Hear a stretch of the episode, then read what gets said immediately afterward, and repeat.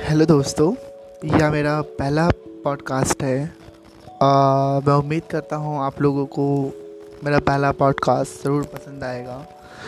और अगर आपको ये पसंद आता है तो आप अपने दोस्तों के साथ इसे शेयर करिए जितना ज़्यादा हो सके। सो so, इसमें मैं आप लोग को बताना चाहूँगा कि एक जो महिला होती है वो शादी के बाद किस तरीके से अपने अंदर हुए परिवर्तनों को ज़ाहिर करती है।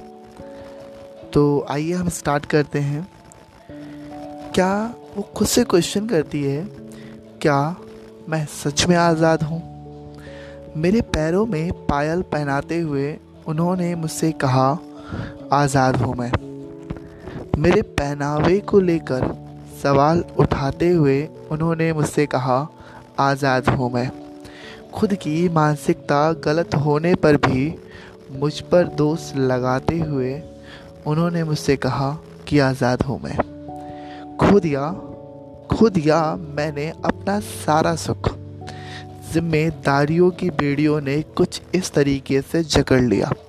खुद या मैंने अपना सारा सुख, जिम्मेदारियों की बेड़ियों ने कुछ इस तरीके से जकड़ लिया।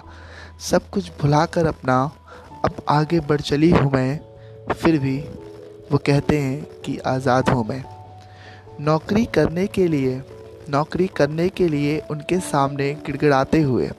नौकरी करने के लिए उनके सामने गिड़गिड़ाते हुए, किसी न किसी तरह से उन्हें मनाते हुए हाँ क्या सच में आज़ाद हूँ मैं? ऑफ़िस से आकर उन्हें घर बैठा देख झटपट खाना बनाते हुए, क्या सच में आज़ाद हूँ मैं? अपना सब सुख भुलाकर, अपना सब सुख भुलाकर, सब कुछ भुलाकर यहाँ तक कि अपने सरनेम को भी गंवा कर उनके हिसाब से खुद को बनाते हुए, क्या सच में आज़ाद हूँ मैं? क्या सच में आज़ाद हूँ मैं? Thank you so much